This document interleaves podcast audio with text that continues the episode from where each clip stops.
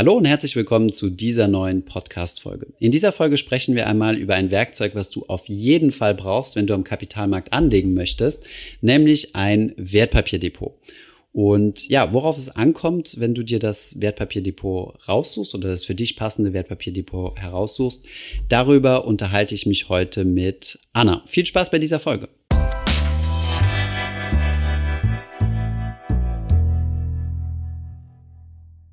Ja, steigen wir direkt ins Thema ein. Hi Anna. Hi Thomas. Also es geht um ETF-Depot, beziehungsweise erstmal vielleicht ganz kurz äh, ein Wertpapierdepot an sich. Worauf kommt es an, wenn man das richtige Depot für sich raussucht? Und zwar geht ja ohne Depot gar nichts, egal ob man in Aktien oder in ETF oder Index, andere Indexfonds anlegt.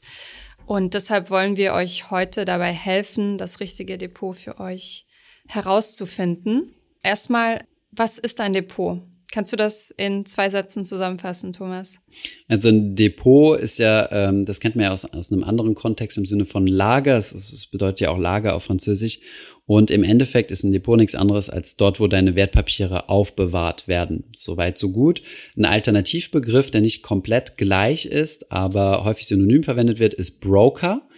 Ähm, der Unterschied zwischen einem Depot und einem Broker ist, der Broker darf handeln, aber nicht die Wertpapiere aufbewahren, hat in der Regel keine Banklizenz, wohingegen ein Depot, eine Depotbank eine Banklizenz hat und halt die Wertpapiere für dich aufbewahren darf. Und um Geld anzulegen, brauchst du auf jeden Fall ein Depot, ähm, wo du quasi deine Wertpapiere lagern kannst. Und ja, eine der ersten Fragen, die man sich stellen muss, also wenn man, wenn man jetzt äh, sich das richtige Depot heraussucht, ist zunächst mal, was ist meine Anlagestrategie und in welche Anlageklassen will ich investieren? Genau. Denn die Anbieter, die Broker und auch Banken haben ganz unterschiedliche Ausrichtungen.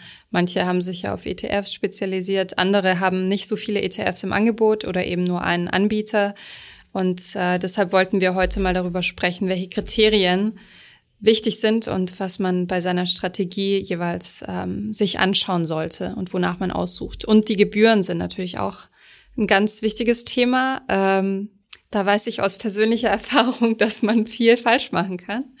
Ich habe nämlich ähm, in den ersten eineinhalb Jahren meiner Erfahrungen mit Geldanlagen sehr hohe Gebühren gezahlt. Und zwar war das ein prozentualer Anteil und je höher der Anlagebetrag. 1,75 sind es, glaube ich, ne? Also mm. derzeit bei, ähm, also für Sparpläne bei ING, ne? Warst du vorher gewesen? Ja, also ich hatte keinen Sparplan Einzelaktien stattdessen, aber ähm, das hat sich, wenn man mal einen höheren Betrag drin hat, äh, schon arg summiert und ist zu einem sehr hohen Betrag zusammengewachsen. Mm. Ja. Auf das Thema Kosten würde ich auch gerne eingehen. Was vielleicht nochmal wichtig ist ähm, beim Thema, welche Wertpapiere möchte ich handeln, ist halt wirklich, dass man sich vorher Gedanken macht, okay, möchte ich Einzelaktien kaufen, möchte ich vielleicht auch exotische Einzelaktien kaufen, wie zum Beispiel ähm, irgendwelche Schweizer Werte oder so, dann brauche ich auf jeden Fall ein Depot, was möglichst an möglichst viele Wertpapierhandelsplätze angeschlossen ist. Ähm, so die neuen Neo-Broker, wie zum Beispiel Trade Republic und Scalable und äh, auch Smart Broker, haben ja derzeit nur eine einzige Handelsplatzanbindung. Ähm, Scalable Capital geht über Getex, wenn ich mich äh, nicht irre. Trade Republic über Lang und Schwarz. Und äh, ja, so hat jeder quasi seinen Anbieter, mit dem er seine Wertpapiergeschäfte abwickelt. Wenn ich aber deutlich mehr, äh, mehrere Handelsplätze haben möchte, um auch Spreads zum Beispiel miteinander zu vergleichen, ja, was ja gerade beim kurzfristigeren Handeln wichtig ist, brauche ich halt ein Depot oder einen Broker, der, der mehr kann. Ja, und für echte Profis dann zum Beispiel sowas wie CapTrader oder so, weil da bist du direkt angebunden an Interactive Broker.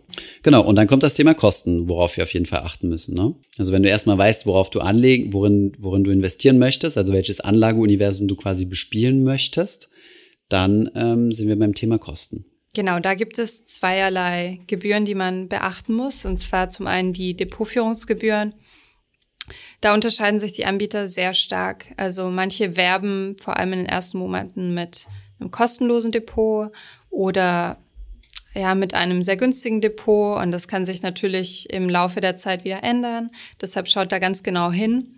Und oft ist es auch eine Bedingung geknüpft, wie dass man ein anderes Konto dort führt oder eine gewisse Summe anlegt oder äh, zirkulieren hat. Und der andere Kostenbetrag sind die Transaktionskosten, auch Ordergebühren, die äh, pro ähm, pro Order, also pro Kauf oder Verkauf oder Einrichtung eines Sparplans anfällt. Und da gibt es zwei Modelle. Du kannst drauf eingehen, Thomas. Ja, also Du hast erstens mal das Fixpreismodell. Das bedeutet also gerade, ich kenne es aus dem ETF-Bereich, ähm, im Sparplanbereich hast du entweder ein Fixpreismodell. Das ist zum Beispiel so, wenn ich mich nicht ganz irre, bei der Postbank, bei Scalable Capital, bei den äh, Sparplänen, wo du bezahlen musst, bei ich glaube, DKB und OnVista ist es auch so derzeit. Das heißt, du zahlst je Ausführung deines Sparplans einen festen Eurobetrag, 99 Cent, 1,50, 1 Euro, sowas in der Richtung. Und da kommt dann nichts Variables dazu. Das heißt, es ist besonders für diejenigen interessant, die natürlich einen hohen Sparbetrag haben. Ne? Denn 1,50 Euro auf 25 Euro Sparplan runtergerechnet ist ziemlich viel, prozentual gesehen, geht ziemlich viel weg. Auf 1000 Euro ist es 1,5 Promille, das heißt, es ist äh, vernachlässigbar.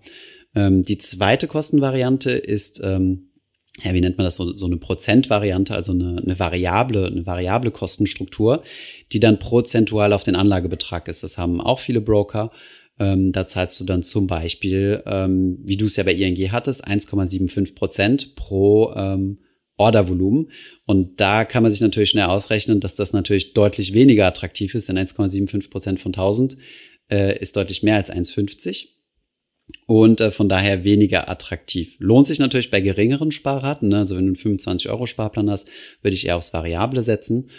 Aber was man auch sagen muss, ist, viele Broker haben so eine Mischung aus beiden. Ne? Also wo du dann, ähm, keine Ahnung, 1, äh, 1,50 plus 0,2 Prozent oder sowas in der Richtung. Und dann gibt es ja auch noch zum Beispiel bei Scalable so eine äh, mhm. Trading Flatrate, wo man, ich glaube, drei Euro zahlt und dann so viele Order. Genau, es sind, glaube ich, drei Euro und du kannst so viel handeln, wie du willst. Ich glaube, mhm. die, die, die, nennen das bewusst nicht Trading Flatrate, aber es ist im Endeffekt das ja. Du kannst handeln, so viel du willst. Mhm. Du kannst so viele ETF-Sparpläne abschließen, wie du möchtest. Sag mal, wie hat sich eigentlich die Preisstruktur entwickelt? Du bist ja schon lange im äh, ETF-Game dabei. War mhm. das früher teurer? einen Sparplan aufzusetzen? Waren die Gebühren höher? Weil ich habe das Gefühl, dass jetzt immer mehr Anbieter auf den Markt drängen und dass es deshalb auch mehr Konkurrenz gibt und der Preis dadurch sinkt. Stimmt das? Auf jeden Fall. Ähm, der Preis sinkt, aber was ich äh, gerade im ETF-Sparplanbereich, äh, ich meine, wir gucken, wir interessieren uns ja überwiegend für den ETF-Sparplanbereich, weil das halt so für die, den größten Teil unserer Community interessant ist. Was mir da Positives aufgefallen ist, in der Vergangenheit war es immer so gewesen, es gab so Aktions-ETF, also kostenlos besparbare ETFs. Das gibt's immer noch, von Broker zu Broker unterschiedlich. Und die ändern sich aber regelmäßig. Und das ist ein bisschen ärgerlich, weil du fängst ja nicht, also du investierst ja nicht in ETF für zwei Jahre, weil jetzt kostenlos ist und änderst dann alle zwei Jahre, das Marketingteam sich jetzt einen anderen Partner rausgesucht hat, sondern äh, du möchtest das ja langfristig. Und ich habe das Gefühl, dass zumindest die Neo-Broker jetzt angetreten sind, äh, dauerhaft kostenlose ETF-Sparpläne zu machen. Also das war zumindest so das Postulat von Trade Republic und Scalable. Und ähm, das finde ich ziemlich gut. Und damit kannst du dir echt Kosten und Aufwand sparen. Ansonsten, ja klar, ich meine, die Depotkosten sind insgesamt schon runtergegangen und das Thema ETF rückt mehr und mehr in den Vordergrund. Viele so in Fachzeitschriften kann man auch häufiger lesen, dass der ETF-Sparplan mittlerweile so das, das neue Girokonto ist, weil das Girokonto immer für eine Bank so der Türöffner war. Ich mach, also der Kunde hat ein Girokonto bei mir und dann fange ich an, ihm quasi die anderen Produkte zu verkaufen. Ne? Noch ein Tagesgeld, noch ein Kredit, wenn er es braucht, noch eine Kreditkarte und halt die Produkte, womit man Geld verdient. Und im im Investmentbereich ist das, ähm, ja, wird der ETF-Sparplan halt mehr und mehr dazu so der Türöffner. Du brauchst ein, e ein attraktives ETF-Sparplanangebot und dann werden die Leute mehr und mehr ähm, in, äh, in, ja, in Produkte rein gefunnelt, in Anführungszeichen, wo mehr Geld verdient wird, sprich bei Aktien oder Derivaten, was man definitiv vermeiden sollte oder was man, ja, zumindest in den Derivatebereich. Hm. Ein weiteres wichtiges Kriterium bei der Auswahl, also für mich war das zumindest auch ziemlich wichtig, ist die Bedienungsoberfläche. Und damit meine ich zum einen, ob ich gerne via Desktop äh, handle oder meine ETF-Sparpläne einrichte oder ob ich lieber auf dem Smartphone alles abwickle. Ähm, beziehungsweise früher ging das ja alles über die Bankfiliale, über den Bankberater. Ich bin froh, dass wir diesen Weg nicht mehr gehen müssen. ähm, aber du hast ja vorhin schon das Wort erwähnt. Vielleicht wissen noch nicht alle, was das bedeutet. Neo-Broker. Das sind ja zum Beispiel mhm. Trade Republic und Scalable Capital. Mhm. Bei denen läuft ja alles vorwiegend über die App ab, ne? Mm, bei Scalable hast du ein Depot, in, also ein Desktop-Interface. Bei bei Smart Broker ist ja auch so ein Neo-Broker, ähm, auch nur Desktop, also nur Desktop. Bei Scalable beides, bei Trade Republic äh, nur App. Ähm, ist halt so eine Präferenzfrage, ne? Na klar, das sind halt alles so Soft-Faktoren. Das erste ist das Anlageuniversum, das zweite sind die Kosten und das dritte sind dann halt noch solche zusätzlichen Gadgets, was der Broker noch anbietet. Hierzu zählt zum Beispiel Dynamisierung von Sparplänen. Ne? Viele Leute wollen das. Das bedeutet, du klickst dann so ein Häkchen an und sagst, mein Sparplan soll jedes Jahr fünf Prozent mehr äh, anlegen. Also ich spare, meine anfängliche Sparrate ist 100 Euro, ab nächstem Jahr geht's auf 105 Euro, dann äh, das Jahr drauf äh, 110,25 Euro und so weiter. Ist das Anpassen von Sparplänen generell eigentlich kostenlos oder gibt es auch Anbieter, die dafür Gebühren verlangen? Sparpläne einrichten ist ja an sich kostet ja nichts. Du kannst ja einen Sparplan einrichten, wenn der nicht, es kostet ja immer erst bei der Ausführung. Ne? Ähm, du richtest einen Sparplan ein und theoretisch, das ist ja das Tolle bei so einem ETF-Sparplan auch, du bist voll flexibel. Wenn du mal irgendwie in finanziellen Engpass kommst, ist es nicht wie bei der Lebensversicherung, dass du ein Kündigungsschreiben schreiben musst und es super komplex ist, äh, da aus dem Produkt wieder rauszukommen und mit großen Verlusten verbunden, sondern du kannst halt einfach auf Stopp drücken und fertig. Jetzt ist aber die Frage, wie, wie orientiert man sich in so einem Umfeld? Ja, also ich meine, es gibt ja, es gibt ja so viele, so viele Broker. Wie, wie hast du das gemacht, Anna? Wo hast du deine Recherche angefangen? Hast du überhaupt recherchiert oder hast du einfach, also ich kannte das so, ich war ja damals bei der Comdirect mhm. und äh, da war ich dort, weil ein Freund mir gesagt hat, ey, ich bin bei der Comdirect, äh, geh da mal hin. Also ich habe, bevor ich bei Finanzfluss gearbeitet habe, tatsächlich eben einfach meine Direktbank, bei der ich war, die ING, genutzt ähm, weil ich unge Aber wie bist du da hingekommen? Also weil du dort schon ein Girokonto hattest, oder? Genau, ich habe dort mein Girokonto, hm. mein Tagesgeldkonto und bin damit auch sehr zufrieden. Ähm, bin mit dem Service sehr zufrieden und fand die Nutzeroberfläche auch ganz ansprechend, was mir auch wichtig ist. Aber ähm, dort mein Portfolio zu eröffnen, war ein Fehler, weil ich eben äh, für meine Anlagestrategie viel zu hohe Gebühren bezahlt habe. Und deshalb ähm, bin ich zu Trade Republic gewechselt. Und das war für mich zuerst so ein bisschen äh, eine Überwindung, ist alles auf Smartphone zu übertragen, weil ich immer noch das Gefühl hatte, ja, ist das sicher und wenn ich mein Handy verliere und so weiter. Aber ich habe mich dran gewöhnt und ähm, sehe die Gefahr darin, dass man das zu spielerisch begreift und dann vielleicht auch mal, ach, ich investiere heute mal das und morgen ziehe ich das wieder ab. Aber ich kann damit umgehen. Also ich habe, glaube ich, mittlerweile äh, genug, äh, ja, Durchhaltevermögen, um da nicht äh, verleitet zu werden. Und was nutzt du? Oh je, also ähm, stimmt, das hatte ich auch häufiger gefragt. Also, was habe ich? Ich habe ähm, ziemlich viele Depots, die ich getestet habe. Ich hatte damals in Frankreich noch ein Depot bei DeGiro. Ähm, die bieten aber gar keine ETF-Sparpläne an. Das habe ich immer per Einmalanlage gemacht, weil in Frankreich der Brokermarkt nochmal anders ist, also teurer. Ich habe dann hier ähm, immer Com, also in Deutschland Comdirect gehabt. Äh, das habe ich jetzt durch äh, äh, Trade Republic ersetzt. Ich habe ein DKB, ähm, hatte ich auch mal getestet. Da finde ich das Interface äh, grauenhaft und echt super kompliziert. Aber es gab da einen ETF, den ich nur dort bekommen habe und teste jetzt natürlich auch Scalable, weil die halt das größte ETF-Angebot haben. Aber gut, ich meine, das muss nicht jeder so machen. Ah, Consors hatte ich, habe ich auch ein Depot. Und ähm, ja, das muss aber nicht jeder so machen, äh, sondern man kann sich einfach eins von denen aussuchen. Und damit sind wir eigentlich auch schon beim Stichwort, denn wir haben uns in den letzten drei Wochen, drei Monaten intensiv damit auseinandergesetzt und gesagt, okay, ähm, wie bieten wir denn jetzt der ersten Nische quasi oder der ersten größten Gruppe der Community ein Tool an die Hand, womit wir ganz einfach beantworten können, was ist jetzt das richtige Depot. Und da haben wir uns halt nur auf diejenigen konzentriert, die einen ETF-Sparplan ähm, abschließen wollen und einen ETF-Sparplan-Vergleichsrechner ähm, gebaut, ziemlich aufwendig, mit 19 Anbietern drin, ähm, wo wirklich alle Daten up-to-date gehalten werden. Weil wir hatten das Problem, wir haben solche ähm, Vergleiche einmal im Jahr gemacht auf YouTube. Und, ähm, die Konditionen so, ändern ja, sich extrem schnell, ne? Genau, letztes Jahr war es so gewesen, wir hatten unser Depot-Video veröffentlicht für 2020, also es war Ende 2019 fürs Jahr 2020. Und äh, zwei Wochen später ähm, lässt Flatex die kostenlose Depotführung fallen und erhebt 0,1 Prozent äh, Depotführungsgebühren. Was natürlich für mich ein No-Go ist, weil du ein größeres Depot hast. Ähm, also quasi die Depotführungsgebühren steigen dann quasi mit deiner, mit deiner, mit, äh, mit deinem Vermögen und das, das sehe ich halt ehrlich gesagt nicht ein. Genau, und dann war es nicht mehr aktuell und dann haben wir gesagt, wir machen jetzt einen, äh, einen ETF-Sparplanvergleich, den natürlich auch, den wir auch in den äh, Show Notes verlinken werden.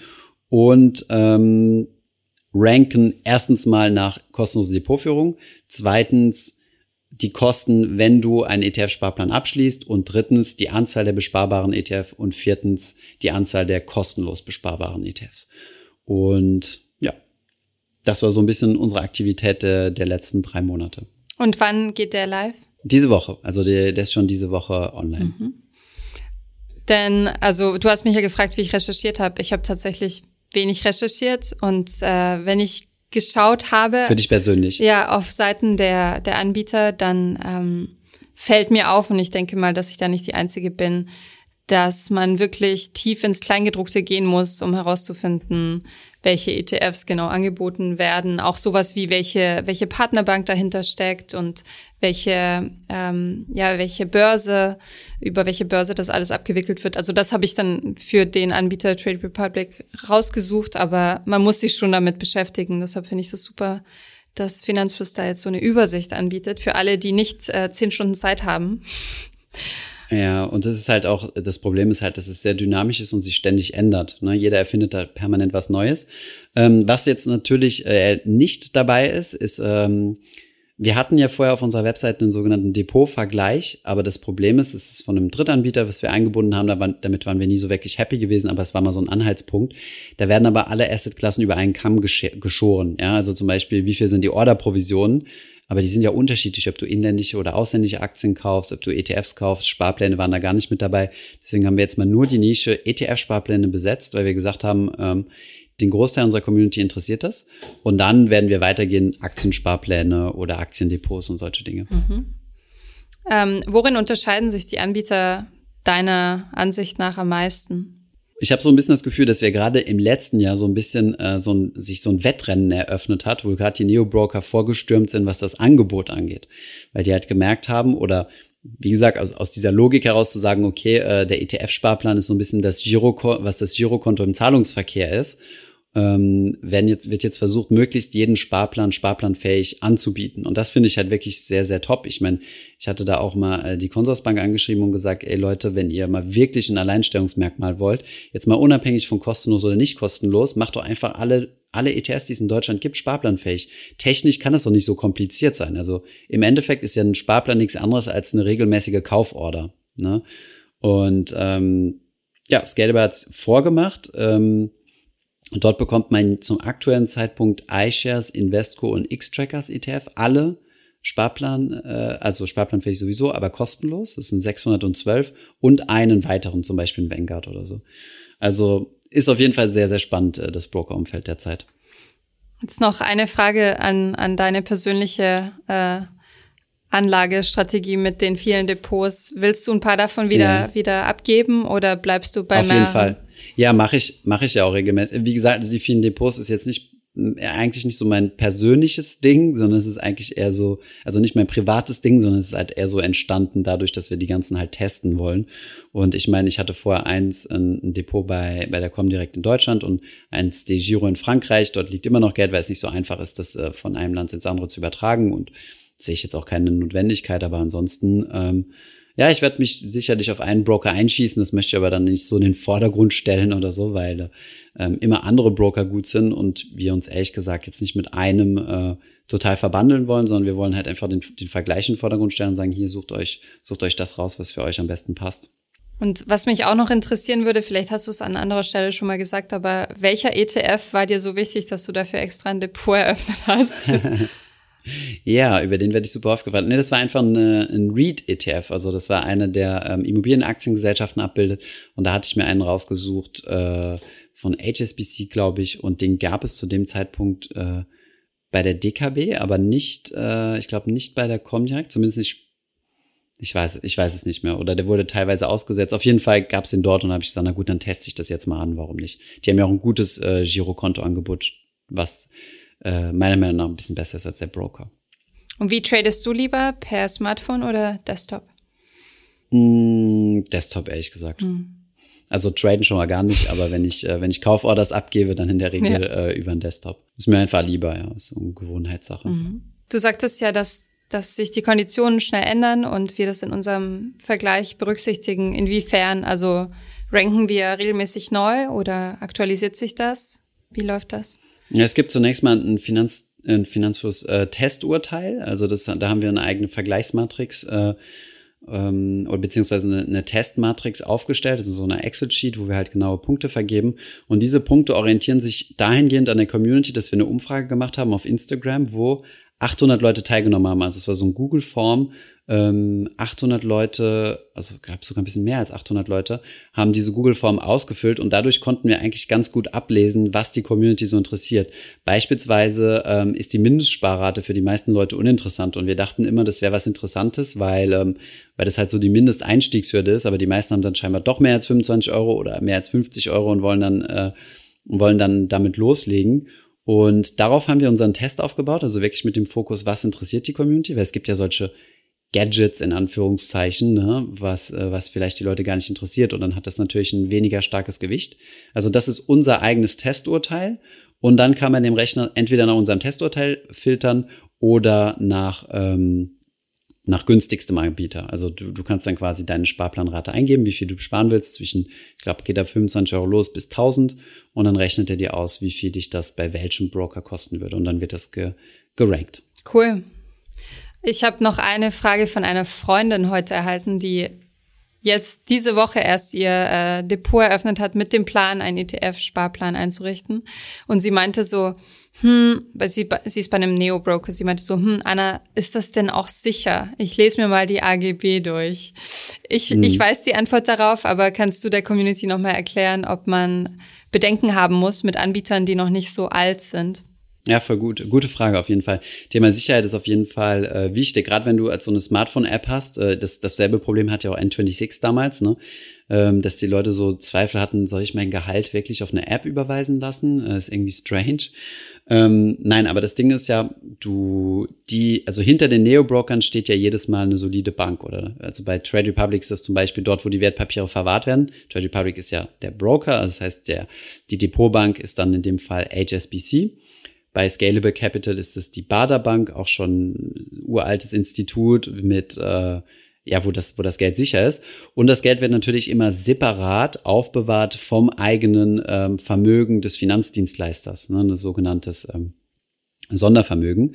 Ähm, das heißt, selbst wenn die Bank pleite gehen sollte, hast du noch Anspruch auf deine Wertpapiere natürlich. Und äh, ist jetzt nicht wie, keine Ahnung, wenn du Aktien von Wirecard hast oder so. Also da hast du auf jeden Fall ähm, die Sicherheit gegeben und, und auch dahingehend, dass ich meine, gerade Privatkundengeschäft, in dem wir uns ja jetzt befinden, ne, wir sind ja alle, alle Privatanleger, ist natürlich hochgradig reglementiert von der BaFin, also der Bundesanstalt für Finanzdienstleistungsaufsicht und äh, allen möglichen anderen äh, regulatorischen äh, Institutionen. Also wenn es einen Broker oder eine Depotbank in Deutschland gibt, die ähm, hier eine Marktlizenz hat und hier operieren darf, dann, äh, dann würde ich mir da auch keine Sorgen machen. Genau, euer Geld ist sicher. Außer ihr spekuliert zu viel damit. Das ist was anderes, ja. Genau. In welche Wertpapiere man anlegt, ist wieder ein anderes Thema. Ja. Ähm, eine Frage, die uns aus der Community erreicht, ist, da sich die Konditionen ja ständig wechseln, äh, ständig ändern, äh, wie schwierig oder leicht ist es denn, sein Depot zu wechseln? Guter Punkt. Also erstens mal hast du das, ähm, das, das Glück in Deutschland ähm, äh, per Gesetz festgeschrieben zu haben, dass ein Depotwechsel kein Geld kosten darf. Das ist was anderes, wenn du zum Beispiel bei DeGiro bist, das ja ein niederländischer Broker ist, und du das ähm, dein Depot umziehen willst, musst du pro Wertpapierposition was bezahlen. Ich glaube so 10 Euro oder so. Ähm, das ist in Deutschland nicht der Fall. Ähm, Du darfst jederzeit kostenlos dein Depot wechseln. Da gibt's ein paar ähm, Fallstricke, wo man darauf achten sollte. Ähm, gerade was das Thema Steuern angeht, dass der alte Broker die Zahlen richtig übermittelt. Also zum Beispiel ähm, beim, beim ETF gilt ja zum Beispiel First in, First out Prinzip. Das heißt, die ersten Anteile, die du gekauft, also angenommen, du sparst regelmäßig per Sparplan, dann werden die Anteile, die du als erstes gekauft hast, auch wieder als erstes verkauft. Das spielt halt natürlich steuerlich eine Rolle. Ne? Angenommen, der ETF ist durchweg ständig gestiegen, dann sind das natürlich die Anteile, die den höchsten, ähm, die höchste Kurssteigerung hingelegt haben. Und die Anteile, die du als letztes gekauft hast, die geringste Kurssteigerung. Ne? Deswegen gibt es dieses First-in, First-out-Prinzip. Und deswegen ist es auch wichtig, auch was Verluste angeht übrigens, ja, dass Verlustverrechnungstöpfe äh, richtig übermittelt werden vom einen Broker zum anderen. Also da sollte man aufpassen. Man sollte jetzt nicht alle zwei Wochen äh, den Anbieter wechseln. Ehrlich gesagt, auch alle, die irgendwie online aktiv sind, sind gute Anbieter. Ja, ich meine, ähm, wenn du ein Buy-and-Hold-Investorin bist, ähm, dann kannst du auch dein Depot bei ING eröffnen. Ist zwar ein bisschen teurer, aber es kostet dich dann halt ein, zwei Cappuccino mehr, dein, dein Trade, aber es ist nicht ein Einfamilienhaus oder sowas. Weißt du, was ja. ich meine? Ja, klar. Wenn du natürlich aktiv handelst, spielen die Kosten deutlich mehr rein. Und ähm, ja, Depotwechseln geht super easy. Sollte man auch machen, wenn, äh, wenn du, wenn, wenn die Kosten dir aus dem Ruder laufen. Aber ja, erzähl uns doch mal von deinem. Du, du hast doch vor kurzem dein Depot gewechselt. Wie, wie lief das ab? Naja, ich hatte ja vorhin erzählt, dass ich von der ING vor einigen Monaten, also vor ungefähr einem halben Jahr zu Trade Republic gewechselt bin, aber habe eine Station ausgelassen. Ich war davor äh, kurz bei Scalable Capital. Allerdings ähm, hat es mir da zu lange gedauert mit der Depotübertragung und deshalb bin ich zur Konkurrenz gewechselt. Und genau der Grund. Was heißt so lang? Es ging in dem Moment noch nicht, weil die zu frisch auf dem Markt ja, genau. waren. Die war, das war aber auch erst gerade zum Start. Ne? Da, waren, Genau. da waren wir im Büro alle so ein bisschen gehypt. So, Mhm. wow, krasses Angebot. Und äh, ja, dann war halt so der Hintergrund noch nicht entwickelt genug, ja. Genau. Das haben sie, glaube ich, mittlerweile behoben, hoffe ich. Aber ähm, genau, ich äh, bin eigentlich nur mit dem, ja, mit dem Wunsch gewechselt, dass ich eben meine Aktien mitnehmen kann, weil ich nicht von null anfangen wollte und nicht so viel äh, Cash Flow hatte, dass ich alles neu investieren wollte. Wie lange hat es gedauert und wie administrativ aufwendig war das? Also mit Trade Republic war es dann echt schnell. Ich habe äh, mich angemeldet, habe die Videoidentifikation auch per App gemacht und ich glaube, innerhalb von vier Tagen hatte ich dann schon mein Geld auf dem Referenzkonto, weil man muss ja erstmal Geld von seinem Tagesgeldkonto Mhm. aufs Referenzkonto des Brokers einzahlen und das ging echt fix. Also da war Aber, ich happy. aber die Wertpapiere hat länger gedauert, sehr wahrscheinlich, ne? Aber auch nicht so lang. Also ich äh, Okay. habe da direkt eine PDF äh, bekommen, die ich per E-Mail an meinen alten Anbieter geschickt habe. Und ich glaube, das war auch eine Woche oder so. Hm, genau. Ja. Da kümmert sich übrigens, genau, das stimmt. Also der neue Broker kümmert sich um den Umzug. Ist Mhm. auch wichtig zu wissen. Also beim neuen Broker bekommt ihr das Formular, um quasi ähm, die, äh, die Wertpapiere mit zu übertragen. Genau.